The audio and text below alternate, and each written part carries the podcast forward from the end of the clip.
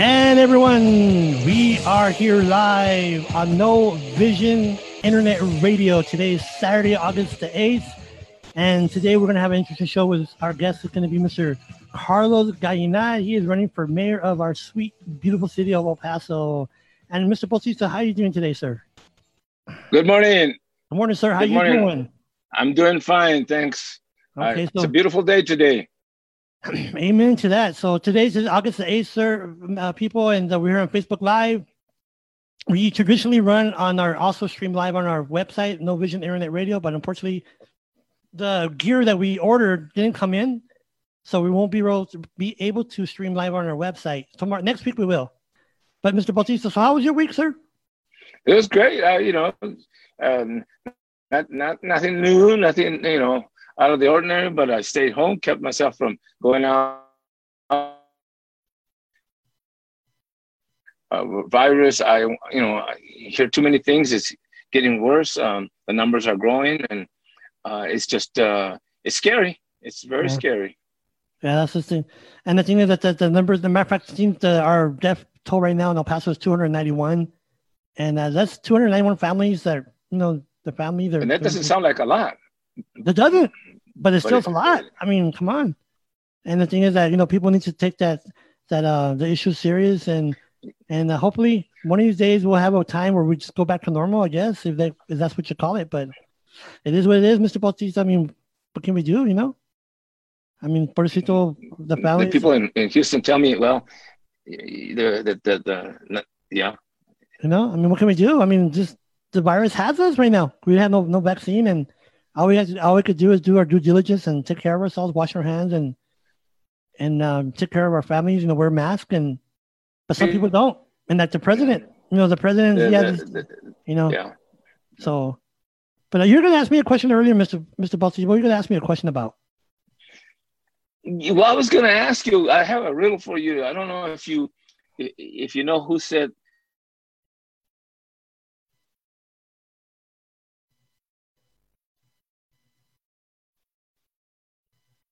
Just, you know who said that? Mister Bautista, just just technology. Right, right when you said that, it cut off. Say it again. I said, uh, it is what it is. Do you know who said that? Oh, yeah. I know what you're talking about. Folks, this is this is our dear president. So listen to this, folks. Just tell me what you think. Jonathan Swan is with us this morning. We've been talking for days now about his interview for Axios on H B O when he sat down with President Trump. Here's another clip where the president defends his administration's handling of the coronavirus pandemic. Let's watch. I've covered you for a long time. I've, I've gone to your rallies. I've talked to your people. They love you. They listen to you. They listen to every word you say. They hang on your every word. They don't listen to me or the media or Fauci. They think we're fake news. They want to get their advice from you. And so when they hear you say everything's under control, don't worry about wearing masks. I mean, these are people, many of them are older people, what, Mister President. What's your definition of control? Yeah. Under the it's giving them a false sense right of security. Now, I think it's under control. I'll tell you what. How? A thousand Americans are dying a day. They are dying. That's true. And you ha- it is what it is. But that doesn't mean we are doing everything. Well, it is what it is, Mister Bautista. I mean, that's that's sad. Your own president saying it is what it is. You know? one hundred sixty thousand uh, people died, and it is what it is. Yeah, it is what it is. And you know what it is? It's his his mantra of not wearing a mask before. Now he wore a mask once in a while, but people, Americans, are taking that to heart. And just this week, Mister Bautista in um in uh, uh what's the name of that in South Dakota. There's over two hundred fifty thousand motorcycle riders that are going to Sturgis, I think it's called. But let's listen to this. Let's, let's listen to the clip. The massive gathering taking place tonight in South Dakota in the middle of the pandemic. The annual biker rally in Sturgis, one of the largest in the world, two hundred fifty thousand people from across the country expected to attend with no mask mandates in place. The mayor urging personal responsibility, saying he can't stop people from coming. A B C's Trevor Ault in Sturgis right now. Tonight, the coronavirus pandemic isn't stopping hundreds of thousands of bikers from rumbling into Sturgis, South Dakota, just as they have for eighty years. Or was it a done deal? You were going to come Done deal. I don't care about the COVID. Cases in South Dakota have been rising slightly, but Governor Kristi Noem encouraged people to come, citing the president's Mount Rushmore rally as a success. The common characteristic among these bikers is they love freedom and they hate being told what to do. And even though a survey said the majority of Sturgis residents wanted this rally canceled, two hundred fifty thousand people are coming here, to make this the largest event in America since the pandemic began. And it's the first year we've ever, ever wore a mask coming to Sturgis. The city didn't advertise the rally this year, but they knew the crowds were inevitable. And the rally's a lifeline for businesses, bringing in six hundred fifty million dollars last year. We just kind of took an attitude that whatever happened was what was going to happen, and we just had to roll with it. All right. So I'm going to stop us there. Did you, did you hear six hundred fifty million dollars, Mister Bautista? That's more than a life, I guess. Yeah, well. It's it's all about money. It's not mm-hmm. about uh, about people. It's all about money, and unfortunately for the the people who are essential, you know, can't uh, save money. Uh, it, it's very unfortunate for them because they can't go anywhere, and they've got to go to work, and yep. you know they're forced to work under conditions that that uh, well, you know, get them sick. But these people are. It's a joke. Yep. And is it you, that guy? Oh, it's, it's like, oh, yeah. We'll go along with whatever goes, you know. Yeah. Did you hear that one guy? Oh, it's COVID. I'm just, it's not going to stop me. And, you know, I mean. Yeah. And then, and then yeah, well, Mister Bautista, check this out. So in schools, right, they're opening. Now, is it here in El Paso, are they open already or not till next week? Nothing. But I think they're all just going virtual. They're not going, uh, as far as I know, they're not going uh, face-to-face. So, no, no, not here. Yeah, no, no, it's, no. It's just virtual. But it's not, it hasn't started yet, has it? No.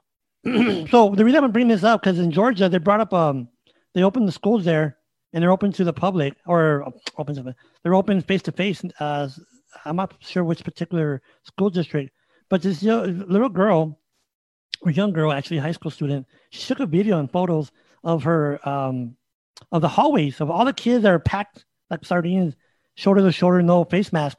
And she, you know, she put that on social media, and the president, the principal reached out and suspended her, suspended her, Mister Bautista. And he put it, he went on the intercom and says that, you know, to watch out not to be doing that. And I mean, you want to listen to it? You want to, you think I'm, you think I'm lying? Check this out. Yeah, let's see. As the third largest system in the nation, is going all virtual for all public schools in the Windy City starting in the fall. This has new fallout over that alarming video of students packing a school hallway, many without masks. And now the mother of the student who recorded that video says her child has been suspended. Janae Norman joins us now with more. Janae, good morning to you. Hey, T J, good morning. Yeah, you've seen those images of students essentially shoulder to shoulder in packed hallways where social distancing didn't even really appear possible. It was alarming for many who saw them. The school principal saying that school leaders are doing their best, but now warning students against posting anything that paints the school in a negative light. More fallout this morning over this viral photo of a hallway packed with students, many not wearing masks. The mother of the student who recorded this video inside North Paulding High School during class change says the young whistleblower has been suspended for sharing the images online. Anything that's going on social media that is negative our light. And then this stern warning from the school's principal over the P A shared online by one of his students. There will be consequences for those students or anyone who sends out those pictures, so please be careful. In the same district at Abney Elementary School, Nurse Amy Westmoreland resigning, saying it's just not safe enough to return to school. Part of my job as a nurse is to heal the sick, not to make them sick. Um, and I felt that given my role, I've been in a lot of situations where I could infect children and other adults in the building. The same battle playing out across the hall. So what do you think, Mister Bautista? I mean, well, again, the trans- they don't want transparency. And and and of course, you know, you can tell that this this principal, he's got to be a Trump Trump principal, because his job is to protect and, and the yep. safeguard the kids, yep. and he's not doing it. And and and not worse is is he's he's going to penalize anybody who you know who shows the, those types of um but, that type but, of information. I mean, honestly, Mister Balsi, just common sense, or even I don't know, just, why would a principal, you know, strategically go on the intercom and warn his kids, really bullying them, you know, watch out or you're going to get it. and then suspend the student that posted that thing on the on social media. And, and just what? Why are they? What are they trying to hide? What are they trying well, to hide by you know doing that? Well, you you would think that they would be the opposite and say, you know, see, that's an example of what we don't want. You need to wear masks. You need to, you know, exactly. space yourself, you know, six feet away, and you need to, you know, make sure that you are, you know, washing your hands and all that. And instead, you know, they're they're going against the. It's, it's just like just like Trump. He's going against his own scientists, you know, who who are saying, you know, you have to wear a mask in order to protect the public, and he's saying no, you know. I, I ain't worried about it. Well, of course not. He's, you know, he he's well protected. He's tested twice a day or three times a day or as many times as he wants wants to. You and I can't do that. I can't nope. go in and get tested uh, anytime I want to. Not only that, but anyone that comes close to the president or potentially, I don't know if you saw this. Um, I couldn't find the audio clip for that, but the Ohio president or Ohio governor. The governor. Yeah, he, he got he, he got positive, it. And then now he's negative because they said that the yeah. test wasn't done right. But that's what you were saying, Mister Bautista. He, the president has, of course, he has to be protected, but we don't have that luxury to be that someone comes to our house. Hold on, let me test you. You're coming in. You have yeah. it. Hey, matter of fact, Mister Bautista, tell me that story you're telling me about that family in Juarez. Oh my gosh, my gosh! We, this this lady we we we've known for years. She, she her her lady that uh, comes to clean her house. Um, they they live in Juarez, and there's four sisters. Including her. Well, there's four with her. They have a uh, they had a nephew that uh, is a taxi driver in Juarez, and he would go and have breakfast with them every morning. And uh, he he, had, he started having like a, a cold or a cough and stuff. And the nephew's nieces told him not to come home. Oh, it's just it's just a cold. And then the, the ladies wanted him to to you know share their breakfast with them. Well, all four of them caught the virus, and all four of them are dead. Wow, that's it's a sisters, four sisters gone just like that. And there's that's that's what I tell people: the virus don't care who you are, who you're related to, and oh, it's my tio, that's my tia, that's my mom. Yeah. She don't have it, or and, it's not gonna. And, you know. And in Juarez, especially, well, they don't have the facilities, the you know, the resources to take. You know, if you come in and you know sick to the hospital, there's not much they can do for you. Nope. They you know they'll they'll try, but. You know, you if you make it, you make it. If you don't, you you know, they just you don't. Oh, and, well, that, like, and that's like, not, Mister Bautista, like the president says, it is what it is. Yeah, I guess you know, so. That's sad. You know, in a few minutes, folks, you're listening to No Vision Internet Radio. Uh, we're gonna be having uh, Carlos Gaiñad. He's uh, you know, give us a great pleasure of having him. Uh, we've our attention here at the show is to bring you different contexts and topics. Uh, for example, we've had uh, Ivan Rosales. Uh, district attorney. We've had Veronica Carajal, uh, also mayor, uh, running for mayor. Uh, we've had uh, Jerry Carnes. Uh, so we're, we're trying to be in different contexts. Jerry Carnes, Carnes was a, a comedian or is a comedian. So we want to be in different contexts. And uh, next week is her. Uh, next week we're going to have Alexsandra Annello, District Two representative. She is running for re-election. So that should be a real good show. She is for the people. Um, and we'll talk to Carlos about the city manager's raise and what he thinks about that and whatnot. But I want to switch subjects real fast, Mister Bautista, because you brought up something yesterday that really, you know, the Black Lives Matter is, a, is for me, is a is a true movement. It wants to bring change. And some people twist it. And uh, there's this person on, on the internet called Tommy L A H N E R, I believe. And she, she's, a, a, a, I believe she's from Kentucky or Tennessee. She's a conservative uh, talk host show, uh, talk radio show host, and she was uh, yesterday or the day before. She was kind of like demanding. She's white, demanding why she wants to know why the black movement, why they why they protesting the the police, why? And I'm like, well, you haven't lived it. You haven't been, you haven't been uh, uh, you assaulted. Know, assaulted. You haven't been. Yeah. So I, I was insulted. I'm not even. And she's like, well, how dare you ask? Someone say, why are you protesting? Why? Yet she's she's a, a, a white young woman. And, and the reason I say that, with the bring this into context, she's asking the Black Lives Movement to justify what they're doing. And Mister Bautista brought up an article, uh, story to me yesterday or the, this week. And I think, folks, you need to hear this. This is happened in Colorado. It was a family that was stopped by the police. And they're a, a, I'm, I'm saying a family, folks, family, kids. And a mom. And all girls. All girls. Okay, check this all out. Girls. They had him on the floor in the heat, and a lady um was, was videotaping it, and she showed it. And the car they stopped supposedly because it was a stolen vehicle. Folks, it was supposed to be a stolen bike. Check this out. Tonight was supposed to be about Aurora choosing a permanent police chief and committing to a new direction. Well, at least that's one way to look at it. Another is that Aurora committed to a new direction months ago. We're still talking about the same old things. Over the weekend, police pulled over and handcuffed a family they believed was driving a stolen car. But as Denver seven's Jessica Porter reports, that car wasn't stolen. In fact, Aurora should not have even been looking for a car at all. Terrified children scream for their mother, surrounded by police and detained over suspicion they were driving a stolen vehicle. Why are you now placing these children on the ground, face into the concrete, it's hot, in front of all of us, and screaming at them, and they're telling you they're hurt? Jenny Wirtz was in the parking lot of this shopping center on Buckley and Iliff in Aurora. She says a police car slowly pulled behind the family, and the officer drew their weapon on not just the driver, but the children. The first officer stayed in her car and had the gun pointed and ordered, like, the driver out. Several of the children were handcuffed. Wirtz says officers tried to bully her into not recording them. That makes me very mad because I am not anti-police. I am anti what happened yesterday, and that was ridiculous. But the car the family was driving was in fact not stolen. And the vehicle Aurora police should have been looking for is a motorcycle that happens to have the same plate number in a different state.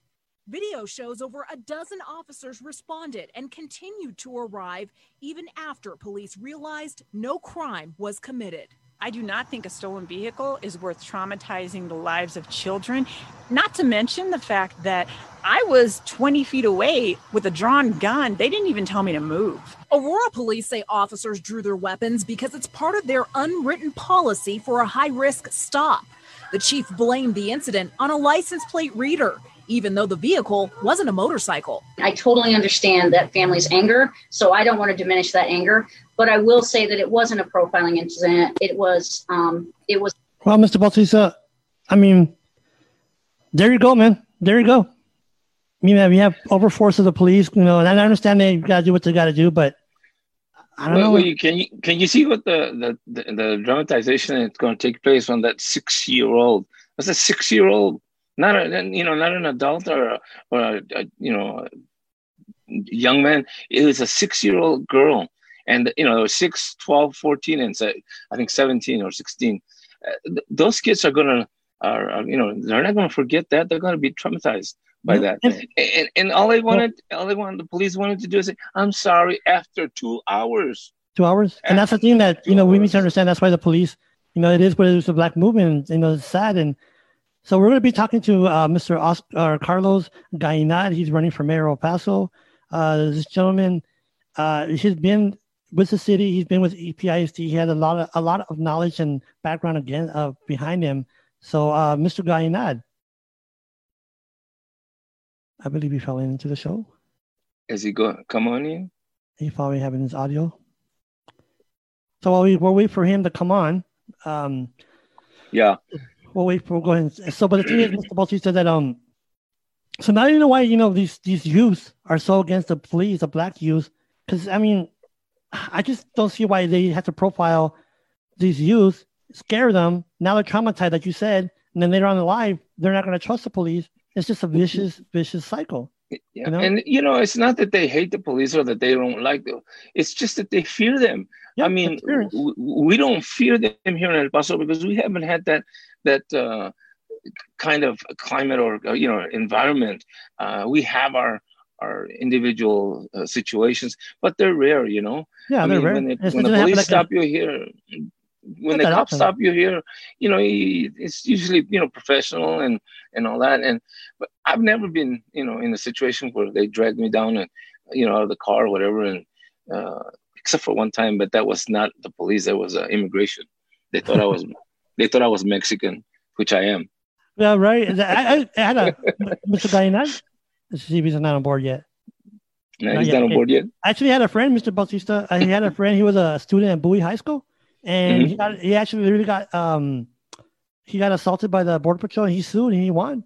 He won, and then yeah. they they, uh, they thought he was from the uh, he was illegal, and he kept telling me yeah. he wasn't. He had an he had an accent, but he's from he's from El Paso. As a matter of fact, he's from Colorado, and uh, he sued and he won, and it's just sad, you know. But he got profiled, you know. He got profiled, and that's that's not right because you assume. What happens when you assume you make an ass out of you and me, right?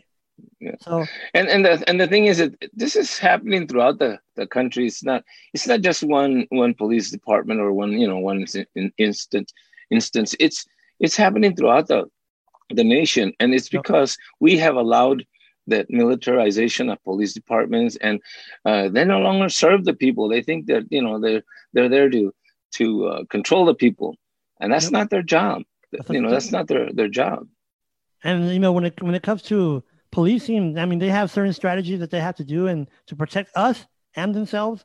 And sometimes people might twist that to their own agenda that, oh, the police do this, the police do that. I mean, they have to. They have to, but not to the point where they kill people. Don't get me wrong.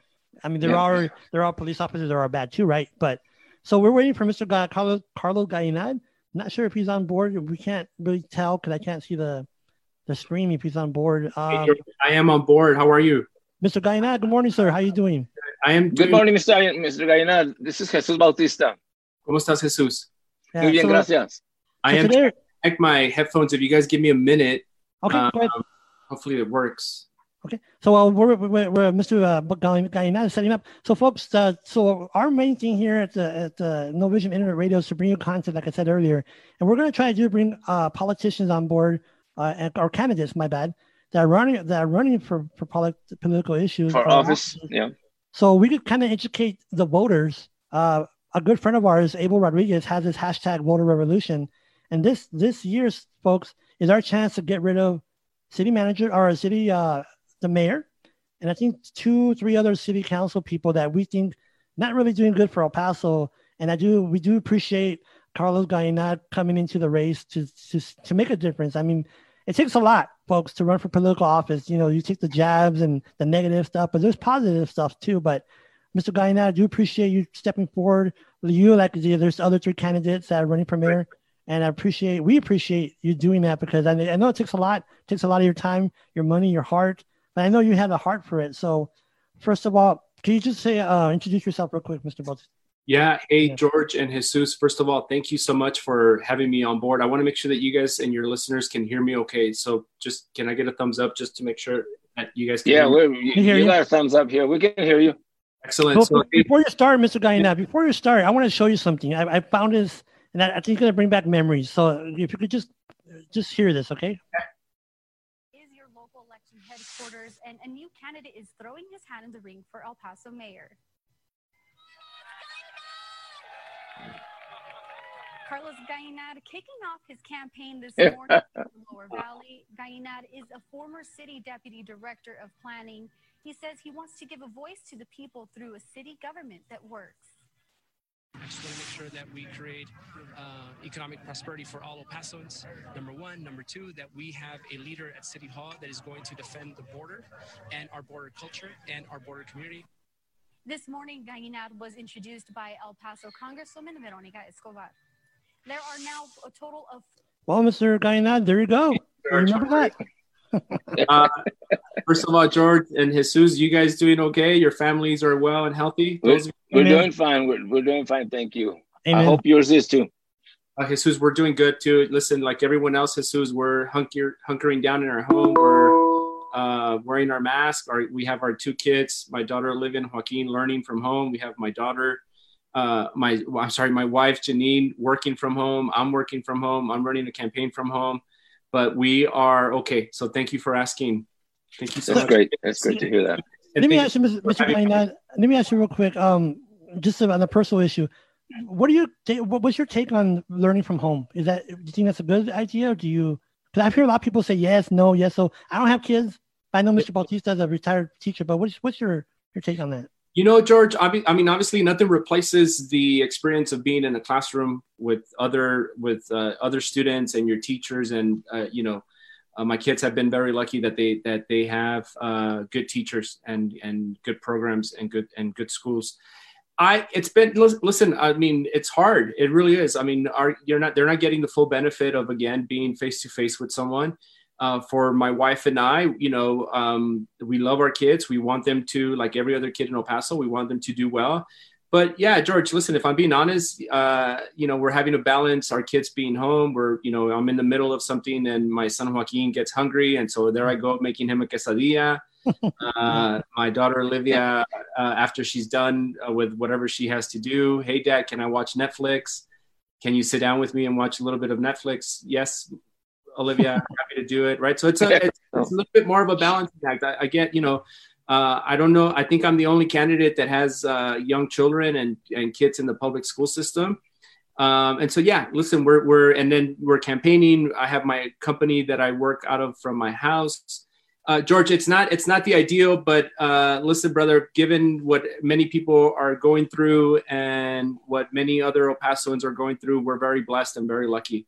Amen uh, to that. So this I, is this- I, I will add just one last thing. You know, there's also I like the idea that I do get to have lunch with my kids. There you go. Hey, you can't beat that, man. You can't beat that. With the...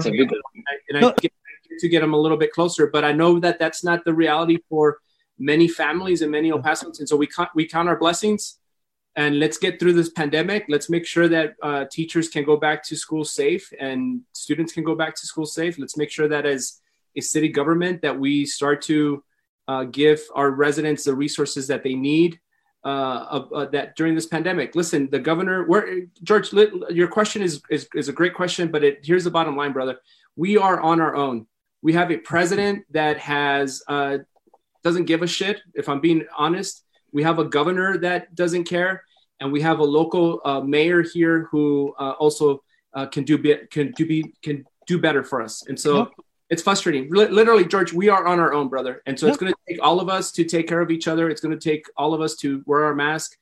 Um, it's going to take all of us to check in on each other. Uh, that's, if that's what it's going to take. And it's, you know, for the next six months to twelve months, however long this is going to take, we need to do it. Uh, and we need to do it for each other. Yep. Amen to that. Yes. So talking about your campaign, Mister Carlos, um, let's talk about your campaign that, you know, you, you brought up. You being an urban developer, I think that really brings a lot to the table regarding the layout of El Paso, because that integrates into our quality of life, you know, from transportation to work to school. So can you just give us a platform of your of your campaign? Yeah, George. So I, I appreciate the question. Listen, my training, my background is in city planning. I have a master's from Rutgers in from New Jersey. Uh, I've had, I was, you know, one of my first jobs out of U T E P was working with the El Paso Community Foundation. Uh, during that time, I uh, helped uh, create affordable housing out in El Paso's colonias, especially in the Far East Side. Uh, I then came back in two thousand five and worked at La Fed doing affordable housing, and not only in Segundo Barrio, but in Central El Paso, and giving kids an opportunity to come back to school through Youth Build and get them a second chance at life and build affordable housing. And then, as you mentioned, with the city of El Paso, Uh, uh, I was the planning director for several years. We integrated smart growth and better planning, especially in our inner core, in our neighborhoods. And like you mentioned, we talked about transportation. And then at E P I C, I, I used my background to uh, get the projects uh, off the ground. And then now with my own company, I do consulting, urban planning and real estate development consulting throughout the country. George, all this to say is that I, I do believe that that is a great skill set to have, because you have to integrate Uh, neighborhoods. You have to integrate transportation and sidewalks, and uh, integrate the population as a whole, from people with disabilities to uh, older generations, to young children, to middle-class families, to uh, all El Pasoans need to be included in the development process, so that we make sure that we have a city that is competing, and a city that is going to uh, provide people options in where they want to live and how they want to live. And currently, we're not doing that, right? And so we need to step back a little bit, uh, take uh, stock of what how we have been building for the past thirty, forty years, and realize that it's expensive, and realize that it's making us uh, not healthy, right? We need we need neighborhoods that are going to make us healthier. We need neighborhoods that are inclusive of everyone. And so, yeah, so, I, I love being an urban planner. I think it's a great profession, and I think it's, quite frankly, the best skill set to have if you want to be mayor of a city. So what uh, do you feel that are the necessary skills of the of a mayor, or, or what is a mayor's position? What what is he or she? Uh, what is their their uh, overall job? Yeah, Jesus, great question. I the very first thing that I would say that a mayor has to do is uh, the the mayor sets the tone.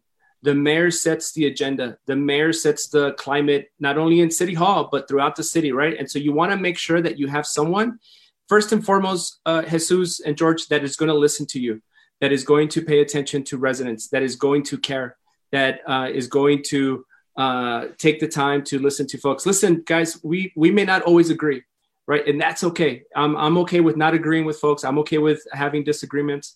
But I, what I'm not okay with is not uh, being of service and not listening to people. And so I think that Jesus, the mayor, again, the, at the very bottom, at the very top, the very first thing that the mayor needs to do is set the tone, set the leadership, set the culture, listen to people. And then I think you need someone that has experience on different aspects of how a city functions. I was the planning director for about three years. I have an idea of how budgets and development works. I, you know, listen, guys, if I get elected, if I'm lucky to get elected, there's no learning curve. Right. I'm I know who to pick up the horn uh, from day one and who to call. I'm not going to need a tutorial. I'm not going to need uh, someone to tell me what to do, uh, because, one, I've been there not only as a public servant, but as a citizen who works in the realm of planning and development. And and then finally, uh, Jesus, what I would offer is that the the in addition to the mayor setting the tone, the mayor has to set the vision. We have to listen. We El Paso is a great city, and we have all the ingredients to be. I'm not going to exaggerate with what I'm about to say. El Paso has all the ingredients. Listen to what I'm about to say, guys. El Paso has all the ingredients to be the best city in the United States. Amen. I genuinely believe that. I, I genuinely, it's not an exaggeration. It, the, the, the, the, the problem now is that we haven't had a mayor, at least the last two mayors and the two incumbents that are running, to inspire us, to get us to where we need to go, to help to help us dream and, and think big. And not only dream and think big, but do big, right, to get stuff done. And so uh, I really generally, you know, I get so excited when I get asked this question, Jesus, because uh, it really is one of the most important elected positions in the county. Uh, and we need a mayor that's, again, going to listen, going to set the tone, going to give us a vision for what we can do for the next twenty, ten, five, ten, twenty, fifty years. Uh, and I think I bring that to the table. I, I, you know, we haven't had a chance to debate other candidates, and and I really haven't uh, paid attention to what other candidates are saying. Uh, obviously, we're following Margo through the pandemic. You know, he could do a better job. Oscar Leeser is nowhere to be found. Uh, Rome is burning, and that gentleman is nowhere to be found. He's M I A, and so I really don't know what he's going to bring to the table. Um, and so all I could offer is that I believe that of all the different candidates, I'm the one that has the the, the biggest vision uh, and the biggest ideas for how to uh, make El Paso, again, the greatest city in the United States. We can you get. Know, it's funny you say about Oscar Leeser, because you're right. He really hasn't been out there campaigning. I really haven't seen it uh, on Facebook or social media. But let me, let me ask you this: there's two questions that are kind of entwined. There's, you know, you buy you get two questions for one or two for one. The city manager and the budget. Okay, yes. Right now, the city manager, if I'm not mistaken, is, is going to be uh, getting a twenty thousand dollars raise. Let me play you this clip, Mister Uh, Gaiñad, from a year ago, just to put this in context. Okay, just just listen, please. We're taking a closer look at the new contract for El Paso City Manager Tommy Gonzalez. Yeah, he was reappointed yesterday, but not without controversy after a proposed contract was leaked and published by other media outlets. K T S M nine News reporter Stefania Seifert looks into why the, deci- the city decided to keep his salary the same. Gonzalez is keeping his current salary of about three hundred thirty thousand dollars per year.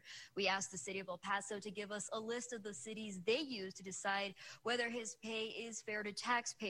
And we do have some of those cities. You can see that some of them are in Texas, two are in Arizona, and one in Oklahoma.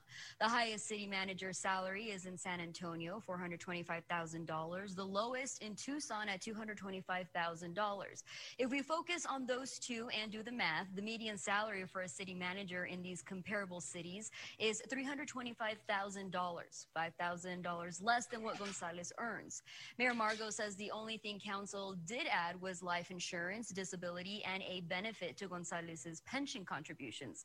City Reps Alexsandra Annello and Cassandra Brown voted against the new contract, which, by the way, goes into effect June twenty nineteen. So, they, you know, I want you to hear that, Mister Gaiñad, because right now we're going to have a budget for, for shortfall uh, next year because of the pandemic. And uh, you, if you're elected mayor, that's going to be one of the, the things on the table is the budget. But yes, yet, here in El Paso, we're paying the city manager, the, we're going to uh, give them a bonus of twenty thousand dollars when we just released four hundred people from work from the city. So, I mean, what, what can you address to that?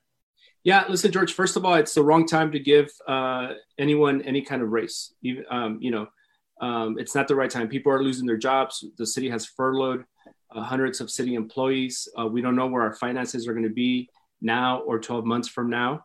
Um, and, uh, you know, the, the, so yes, the bottom line is, uh, that should never have happened. Uh, if you had had a mayor that, you know, Mayor Margo's going to say that it's contractually, maybe it is. I haven't seen the contract. I'm not sure that anyone's seen his contract. If I'm mistaken, uh, please correct me. But, um, but yeah, no, George, it's the wrong time to give anyone a pay raise. We have to be in this together. Uh, it sends a wrong message, especially to city employees who have been furloughed or who are not getting any kind of Um, you know, increase of, of life or increase of uh, uh, increase in their pay. Um, and so, yeah, it's wrong. And then number two, George, let's not forget, this was also an issue of process. Uh, we don't have transparency at City Hall. Um, the my understanding is that the way that the mayor has handled this is that this was his, essentially what we, what how Tommy Gonzalez got his pay raise or his merit uh, pay increase was because of what the mayor Uh, road and that other city council members didn't have the opportunity to uh, chime in. So that's wrong, right? If we, if if uh, the whole city council is responsible for one position and that's the city manager, then they need to have the opportunity to also uh, critique and and chime in. And if the city manager has been doing a good job, good for him. And if he's been doing a bad job, then he needs to know. Uh, so for me, it's troubling again that th- that there was no transparency in that process. I think El Pasoans deserve better. And then number three, let me just talk about the budget because I think you bring up a great point. George, I am I am nervous about the budget, right? We're gonna we're it's not gonna we're gonna be in hard times for the next year, two years, uh, but even before uh, the pandemic and even before COVID, there was questions already about tax increases. There was already questions about how our city is spending our money, and so uh, you you just played the the clip of me announcing my uh, candidacy back in October of last year at Lomoland Park, where I grew up. And I said from day one, the one of the very first things we are going to do uh, when elected mayor of El Paso is we're going to audit the city's finances from top to bottom. We need to open up the books so that citizens know where our where the city is spending our money.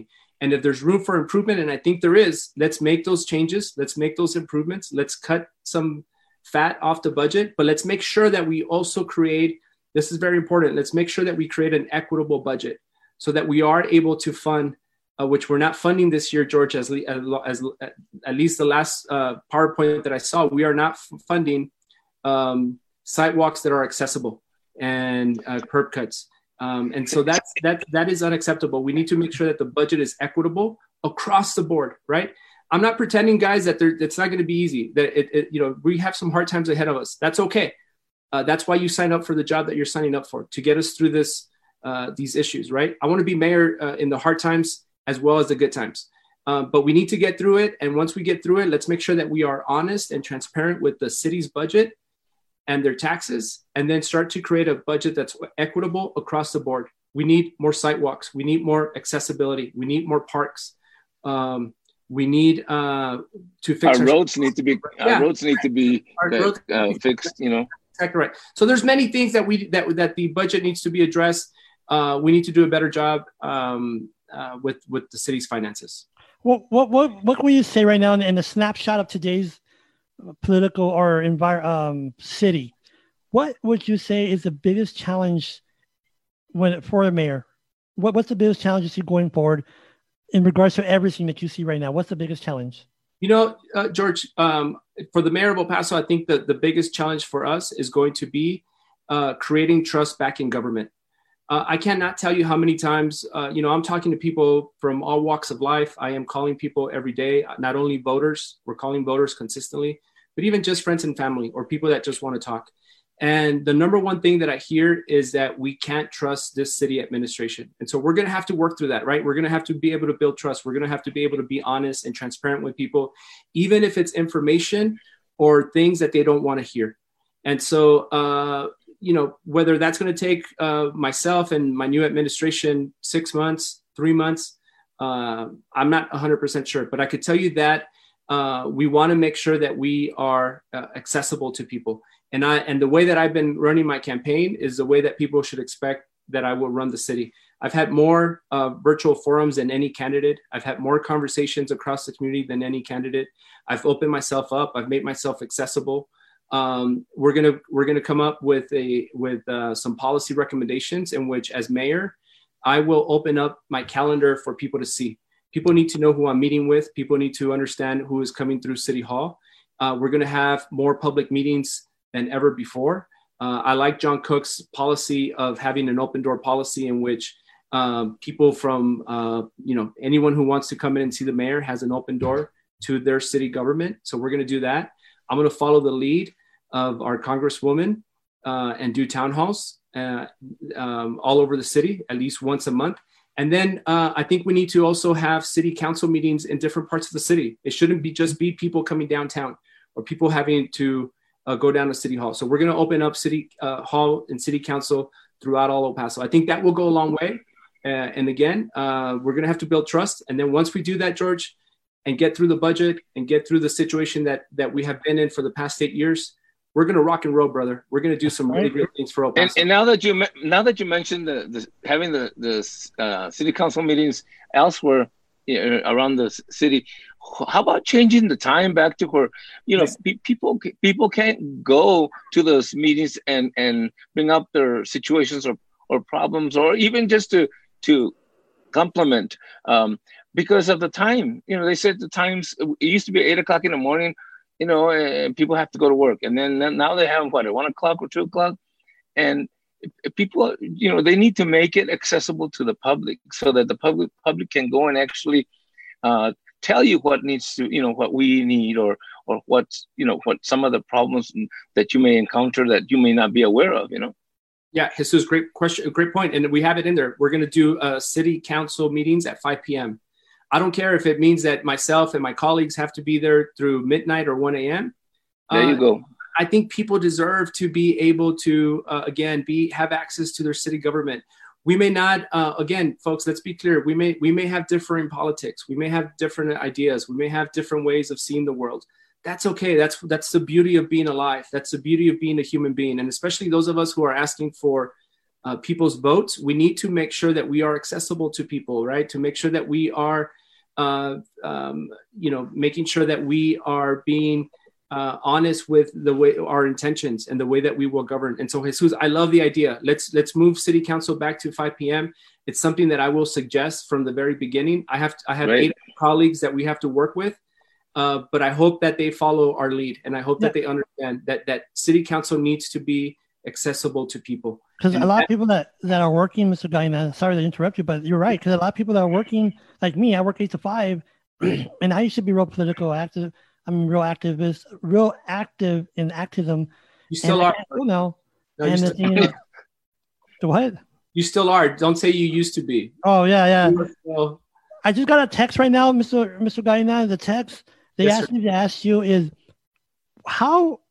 Uh, I'm I'm gonna mess up their text, and I do apologize. Whoever's listening, I they uh like the, the question was, how or what can you do to improve the wage number one, and the employment status here in El Paso regarding like having more um not minimum wage Business. but good wage yes. overall here in El Paso. George, I love the question, and I get so excited. Listen, uh. I, We, our, our, uh, you know, I grew up in the Lower Valley, and my, my parents are Mexican immigrants. My dad was a maintenance worker uh, at a lumber at a lumber mill, and my mom a housekeeper at a nursing home. And when I was growing up, I have five older brothers, guys. All five of my older brothers, at one point when I was at Baylor High School, worked at Levi's on Pelicano. That means yeah, that they were working in the garment industry. That means that they were washing jeans, right? And and and they and that is what they did. That is what many thousands of El Pasoans did, right? And obviously we know that our economy has shifted after NAFTA. Uh, but after NAFTA, what we have done for the past ten years, which is unacceptable, is the majority of the jobs that we have created are fast food restaurants and call centers. Yep. And so we yep. have to, we have to, and listen guys, I don't, those are good jobs, okay? I'll take them. Uh, people need to be employed. People need to make money. But it, that can't be the only kind of job that we that we need that we uh, create in our city. And so here's what we're going to do, George. I believe that uh, I'm going to answer your question this way. Number one, I believe that climate change is real. And I think that we need to start addressing climate change. It's the ver- very first policy that I came up with because I believe it. My kids want me to address it. Uh, but we could address climate change and we could create higher paying jobs in solar and renewable energy. You've heard me say it before and I'll say it again. Let's be the uh, the Sun City, not just in name, but in practice. We have three hundred plus days of sunshine and there's no reason why we can't create an economy around solar and climate change and clean energy. So that's number one. Number two, uh, you know, I had a great conversation with some folks at U T E P and their engineering program. They, they're, they're, they're gearing up to do high-tech manufacturing. Uh, I know that it's going to sound funny, or it might even sound like an exaggeration what I'm about to say, but our, my kids, my daughter is twelve, my son Joaquin is ten. I have no doubt that in their generation, and, and, and if it's not their generation, their kids' generation, people are going to be going to Mars. People are going to be going to outer space. People are going to be going to the moon. It's happening now. I'm not exaggerating, folks. And so there's no reason why uh, West Texas and El Paso and Southern New Mexico can't take the lead in this type of Uh, industry. So let's do high-tech manufacturing. Let's build all those rockets and all that technology that's going out to space. Let's build it here so that those thousands of U T E P engineers don't go, don't have to go to Dallas or Houston to make six figures. And it's not just the engineers, it's their families, right? So when you think of one graduate leaving El Paso, you multiply it by two or three people, their spouse and their kids. And so think of the thousands of people and, and, and capital and imagination and really great things that are leaving El Paso because we're not creating those types of jobs. So number two, let's do high-tech manufacturing. Let's work with U T E P. Let's build that infrastructure to make sure that we are creating those higher paying jobs. And then number three, listen, I, uh, we could do better in tourism, right? We have the climate. We have the Franklin Mountains. We have Uh, Juarez in Mexico are going to get better. It's not going to be like that forever. And so we need to create the infrastructure so that people come here to hike and bike uh, in our great weather, so that people come uh, and explore West Texas and Southern New Mexico, so that people come and enjoy our great climate. That creates small businesses, right? So there's something also to be said about someone that opens up his or her own business. And so uh, through a tourism economy, when we have more people visiting El Paso and more people visiting the region, George Zavala is now able to take the risk of opening up a restaurant or opening up a bar or opening up a gift shop or opening up a, um, you know, a tourism tour company that's going to take you to uh, Marfa and Big Bend and Juarez and Chihuahua and Las Cruces and T R C, right? Uh, I, I, I generally believe that we could do better, guys. Uh, it's a great question, George. We need to we need to increase wages. We all know that um, having a higher paying jobs improves people's quality of life. And we just haven't had that for the past uh, many years. And so it's we just need- amazing, Mister Gaiñad, that El Paso hasn't taken advantage of the Texas tourism industry because, I mean, it's multi, multi-million dollar industry and El Paso didn't take advantage of that. And I'm just surprised that. It's a billion dollar industry. And I'll add one more. Listen, guys, I get so excited about this stuff because the opportunities are endless. We just need to get to work. Uh, we have the oldest missions in Texas, not San Antonio, yeah. not San Antonio, right? I grew up in the Lower Valley. And we go down Socorro Road often. Socorro Road needs help. I get it. It's own, it's in the city and it's in the county. But we need partnerships with our local government entities so that we start to create these kinds of amenities, not only for people to come to El Paso, right? I want people to come to El Paso and spend money and, and that money to translate into the economy, again, through local businesses. But I also want uh, our residents who live here to enjoy those same uh, opportunities, to be able to go down Socorro Road um, safely, it, whether it's a bike or you're walking. Uh, and I want people to learn about our history. We, we could do so much a better job with, uh, cultivating our, our history and presenting our history and our culture to the world. We have a great downtown. Let's fix up those buildings. Let's get people living in those buildings and people shopping at the first floors of those buildings. Uh, that, me, that creates, uh, I, I need to ask you this, cause I asked you this the first time we met. Um, What's your take on this? And I, and I, I'm, I think I'm my due diligence to ask you this. What's your take on Duranguito and the arena right now? Yeah, George, great question. I have said, uh, we talked about it last time. And so I think that first and foremost, uh, what I had said um, uh, before the pandemic is that we needed to move the arena. We just, you know, it's been too long. We had um, Alicer and Margo um, not being able to get it done. And I believe that that had to do with them not uh, engaging the community, not having public participation. And so what I had said a few months ago is that we needed to move the location. Uh, George, again, we talked about the budget. I think we're going to be in some hard situations. And so I think we need to start rethinking whether we even build it, whether we even, whether there's even funding or, or monies available to build it. Uh, I, you know, in many ways that ship has sailed, and it's not our fault. It's not my fault. It's not your fault. It's not anyone's fault, but Lisa and Margo, they didn't get it done. And so now it's going to be too late. Uh, I think that we need to be able to take our finances and our funding and build things that are of greater quality of life for people. Again, let's build that hike and bike trail that's sixty miles wide from county line to county line so that people uh, throughout El Paso can enjoy it. And I've said this before, George, and it's in my open space plan if you haven't seen it. That design of that hike and bike trail, George and Jesus, needs to be of a universal design so that people yeah. with disabilities have access to these things, right? So as I think through the hike and bike trails, I get it. It's, it's in the Franklin Mountains. It's out, it's out in the desert. People with disabilities need to be uh, have access to these things, right? We we we haven't thought about these things, and George, you're the first uh, one of the first people to educate me in this process, and and and I love you for it. Um, we need to start thinking about universal design so that it's not uh, just a few El Pasoans; it's every El Pasoan that can have access to these things. Um, George and Jesus, but let me ask you guys a question. I feel like I've I've been talking too much. What would you guys like to see? What, when we talk about wages, when we talk about the city budget, uh, what are some of the things that George and Jesus think about? I'll let Mister Bautista go first if you want. Well, well, part of, one of the things that, that I personally would, would like to see is uh, I'd like to see the uh, transportation for people with disabilities improve. And it, it's not that it's not doing a, they're not doing a good job. It's just that they need to do a better job. Yeah. And a lot of it is is because of, they always say it's, well, finances, you know, we we haven't bought any buses because we don't have the money, or and and the thing is, we just need to improve the quality of transportation for for blind people or people with disabilities, because, you know, especially those people that go to the to to to have their um, what's a, they have to go to the dia- dialysis. I mean, they, they should have no reason to be uh you know, last or second or third, whenever they transport them. They should have a priority. And because, you know, those people are, are hurting. And when they leave, they should be picked up and, and directly taken to home. Instead, you know, sometimes they take them for a ride for an hour or so. And and I'd like to see that quality of, of transportation improve.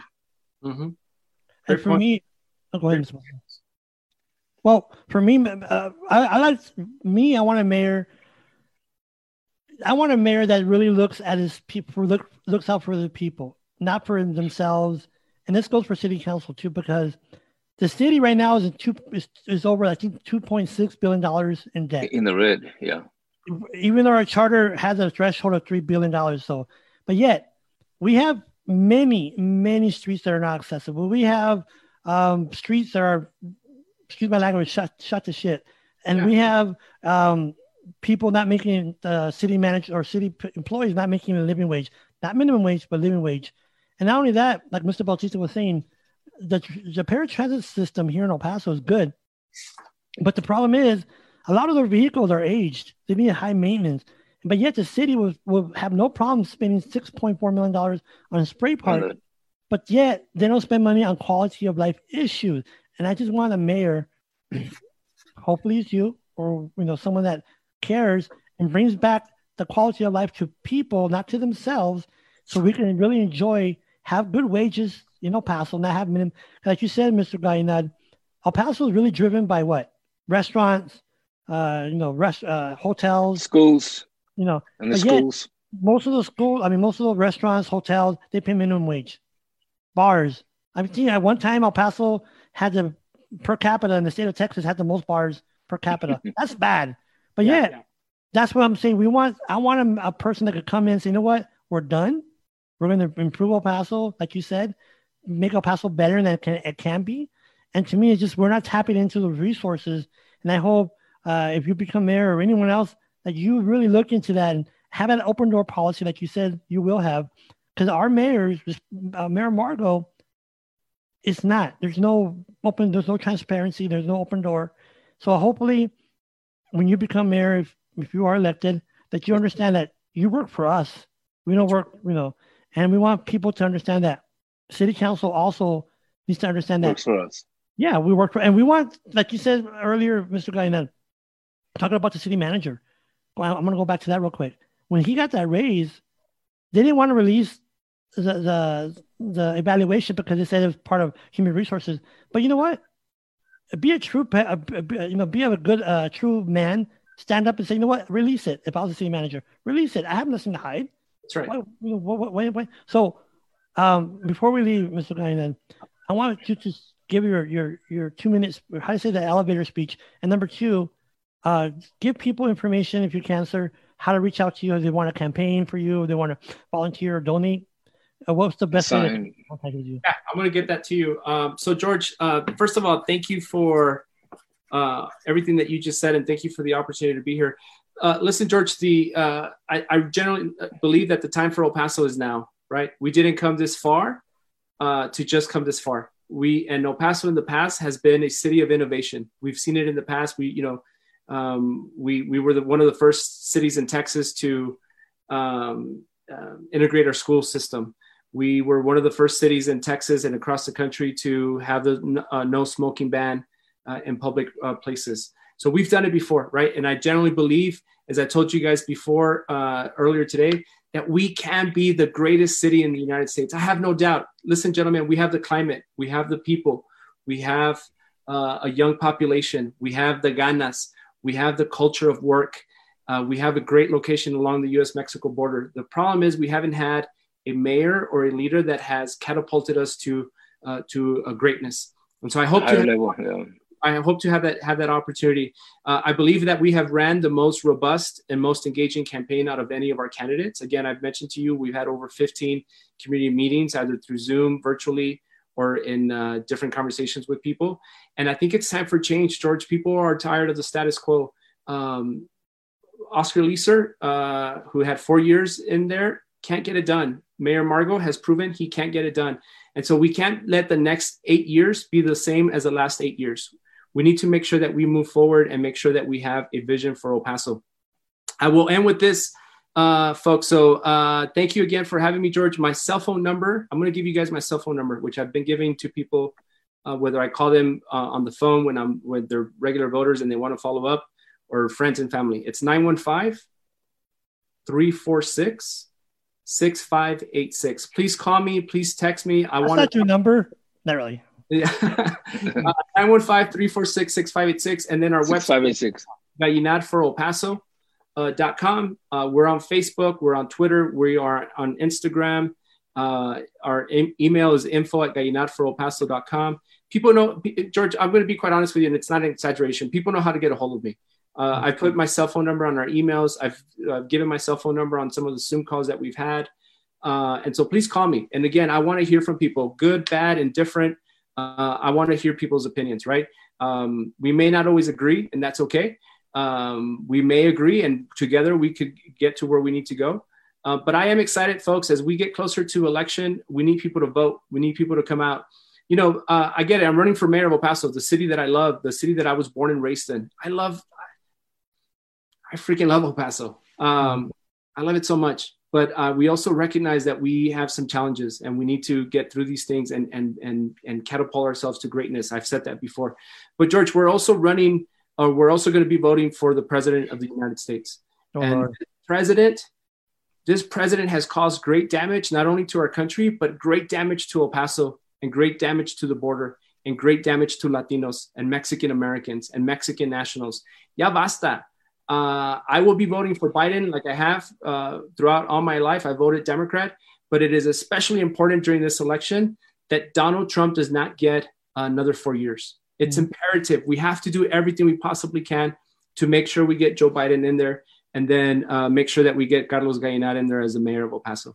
You know, earlier we were playing that clip, uh, Mister Gallina, I don't know if you were listening, but earlier we were playing a clip about the one hundred sixty thousand people that have passed away in the United States due to the virus. And in an interview, Mister Uh, the president, he said, "It is what it is," and that's a, that's just to put in context what Mister Gallina was saying. That you know what, we could sit here, you know, bitch, complain about this, about that, but we don't go out and vote, folks. That's right. That's that's on us. That really is on us. That's right. So Mister Gaiñad, Mister Mister Bautista, you have any last questions before Mister Gaiñad leaves? No, I just want to thank him very much for, for his participation. Heard some some real good things that you are are you know hoping to initiate for us, and I hope you you know I wish you well, and and I'll be you know uh, hoping to to see you as a mayor. Thank you, Jesus, so much. I really appreciate that, George. Thank you, brother. Please stay in touch. Lourdes, okay? Everyone's okay? We're good, brother. Thank you, sir. Everybody's fine. Hey, folks, listen, I, uh, George, if you want to have me on again, please let me know. Happy to do it. If you want to call offline and just chat, please, you know that. We've talked before, so just oh, yeah. please oh, yeah. know that I'm available, okay? Thank right, you. Bro. Enjoy your Saturday. Enjoy your weekend, okay? All right, thank you. You too. Stay safe. You too. Bye-bye. All right. Well, that's Mister Gaiñad, folks. Uh, a gentleman that, you know, like I said, if you want to run for president or for mayor, you have to have the heart. Be willing to take those, those hits and, you know, there's four, there's four candidates. It's up to you if you want to vote. Go out there and vote who you want to vote for. But you know what, Mister Bautista, I didn't think about this. And and, and he, Mister Gaiñad kind of put it in perspective for me. Uh, I people know that I'm friends with Oscar Nieser, but you know what? He was part of the the arena project the past four years. He mm-hmm. was, you know. And I'm not trying to talk bad, so please don't think I'm talking bad about him, you know, on the personal level. That has nothing to do with it. This is not more on the a level when it comes to mayor. You know, that's sad. I didn't think about it. That, he, you know, he was involved till now uh, with the, the state of El Paso, the budget, the streets, you know, the infrastructure. He could have done, done, yeah, he did do a lot for people with disabilities. I'm not going to lie to you. But I don't know. What do you think? I mean, just.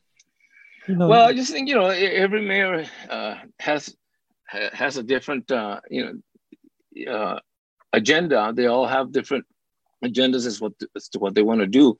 Some think small and some think, like Mister Gaiñad, think think big, you know, and, and I'd rather go with, the, of course, the guy that thinks big because, you know, no matter how, if, if it, you know, no matter how small we go, if you think big, you're going to at least fall somewhere in the middle rather than to think small and then, you know, fall all the way down. But I, I just think that that the, that we need uh, a mayor that, like you said, pays attention to the public, wants to do things for the El Paso and not for the politicians or the or the elitists of this uh, city. I, uh, like like the guy uh, Foster, he, you know, he has the park, he owns the, and they've done nothing for us. For, as far as, you know, with the park, they, they, they, they, they uh, in fact, the police department pat- patrols the park inside and outside whenever they're, they're having games. Of course, right now they're not, they're not doing much with it, but, you know, we spent millions of, bo- of dollars. We destroyed a, a beautiful um, a city hall building so that they could build a, a park. Come on, you know, I mean, Mister Bautista, and you know what's really funny? that that park has not really contributed. Not, nothing. Yeah, the city had to put, put part of from the from the budget to, to cover the cost. And the thing is that, like you said, at the end of the day, we just sit here and complain, but we have to go out there and vote people like we, we want to, people to come into the office that we want. Like, for example, we want Carlos Gaiñad, if we want Veronica Carvajal, we want uh, Alexsandra Annello, we want, we have to go out there and vote. We have to get off our butts and go out there and vote. Well, well because if you don't, if you don't vote, George, here's what happens. If you don't vote, then people like the, the Fosters get, get what they want because there's not enough people to go against them, even though they know that they're wrong. Uh, and we need people to vote and, and go out there and vote. And, and, and elect people who care about El Pasoans.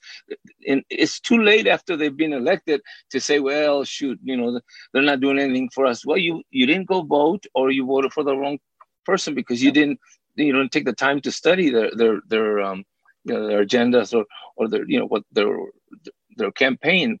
Uh, and, and this is what bothers me a lot because we always, we always wait and people say, eh, pa que, you know, Yeah, yeah, votar, yeah. You know, it's, uh, mi, mi voto no cuenta. You know, I, I'm just one vote, you know, and that's not that's not the case. If no. if you get look, if all the all the employees, the the uh, classified employees and their families, okay, if they all had voted, they could decide who who is the mayor of the of El Paso.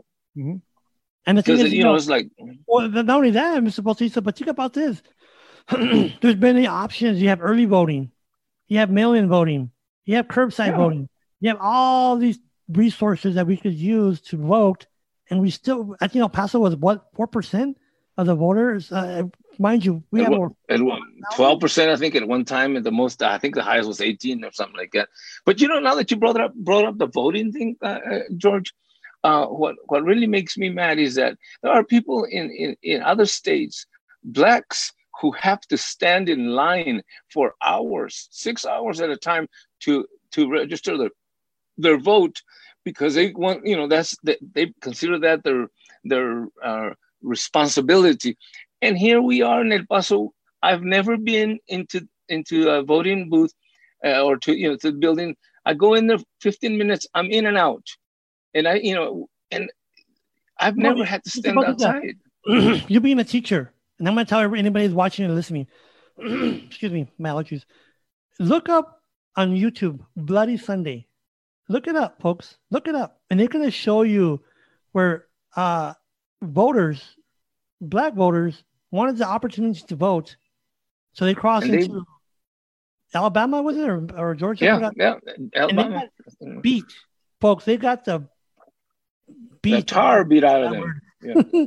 And the thing is, here we are. We we have that privilege to just go out there and vote, but people have like then like these young folks, these oh not young folks, these uh, folks back in the day, nineteen sixties, they would literally would die. They were willing to die to vote, but yet we don't, and that's what pisses me off. You know, like, come on, man, get off your butt and vote. You know? Yeah, and and, and then maybe that'll change, that'll help to change the the the the way that things happen here in El Paso. Maybe you'll find some good. good city representatives that will vote to re- repair your streets, to, you know, to turn, you know, fix the lighting, you know, around the street.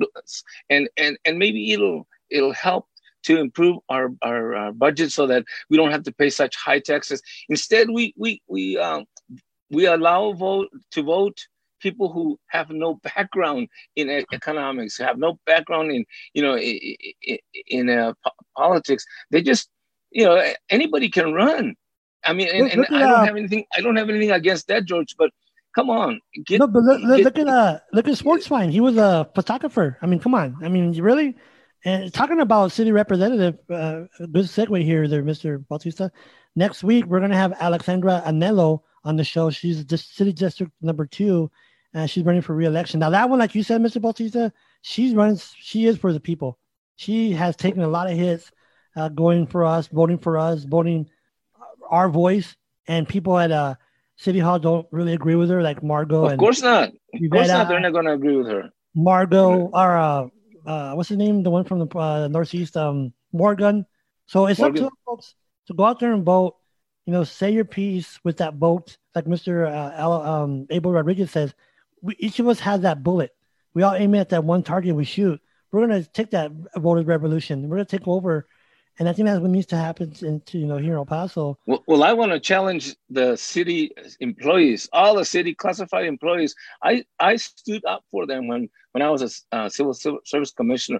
I stood up for them and for those classified employees. I want to challenge them to go out and vote, get their uncles, their tias, their tios, their, their abuelitos, get their spouses, get out there and vote. Mm-hmm. And, and I don't care who you vote for, just vote.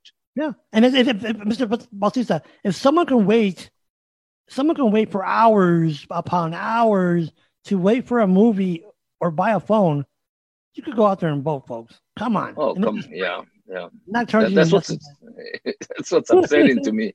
Yeah, you I know. Wanna, hey. I, I, I did want to close out with one story, Mister Bautista. I just thought of it right now. Now I'm, gonna, I'm looking for an audio on it.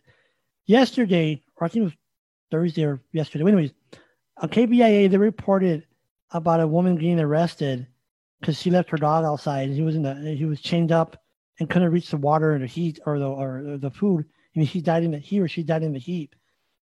My thing is, if you're gonna have a dog, if you're gonna chain a dog, you don't need a dog, because there's no reason on earth, in my opinion, that you should have a dog and chain out chained up. I oh I hate that with a passion. I'll yeah. report your ass. I'm sorry. I've done it twice. I, my wife had gone somewhere. And I see. I'll report you. Because to me, why have a dog and have it chained up?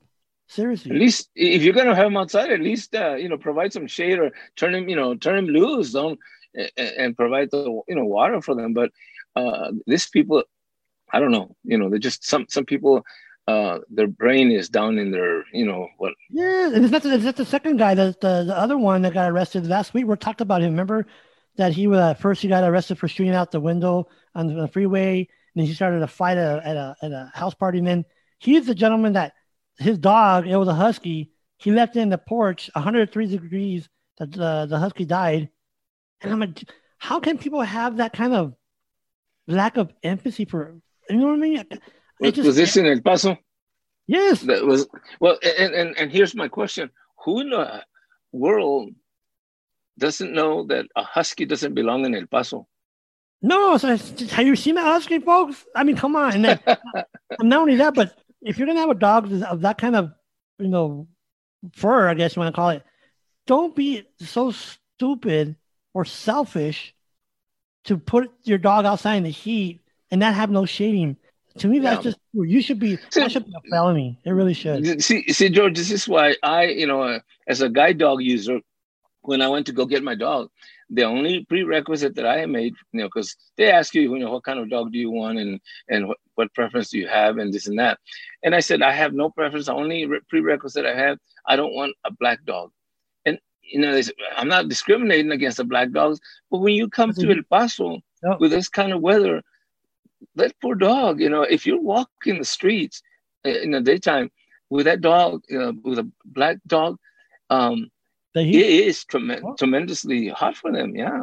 Yep. And that's true. And that's what people don't think about. Because even like you wear black shoes in the summer, trust me, it burns, you know? Yeah. But before we go, uh, Mister Bautista, um, the, the, how could I bring up another uh, story that I forgot about? Um, I went blank. Oh, Lord have mercy. See what happens when you get to my age, Mister Bautista? I forgot. Uh, come up let's not talk week. About age, okay? Yeah. Right, don't talk about age. Well, folks, just stay out. You know, whoever's listening to us, just, you know, be safe. You know, be careful uh, with the virus. Wash your hands. You know, wear that wear damn mask. mask. You know, don't don't be so selfish. And, you know, just, you know. So, at the end of the day, folks, just, you know, be careful. And, well, Mister Bautista, it was a good show. And... We'll enjoyed it again. See you we'll tomorrow. See you next week. Bye bye. Oh, to be here.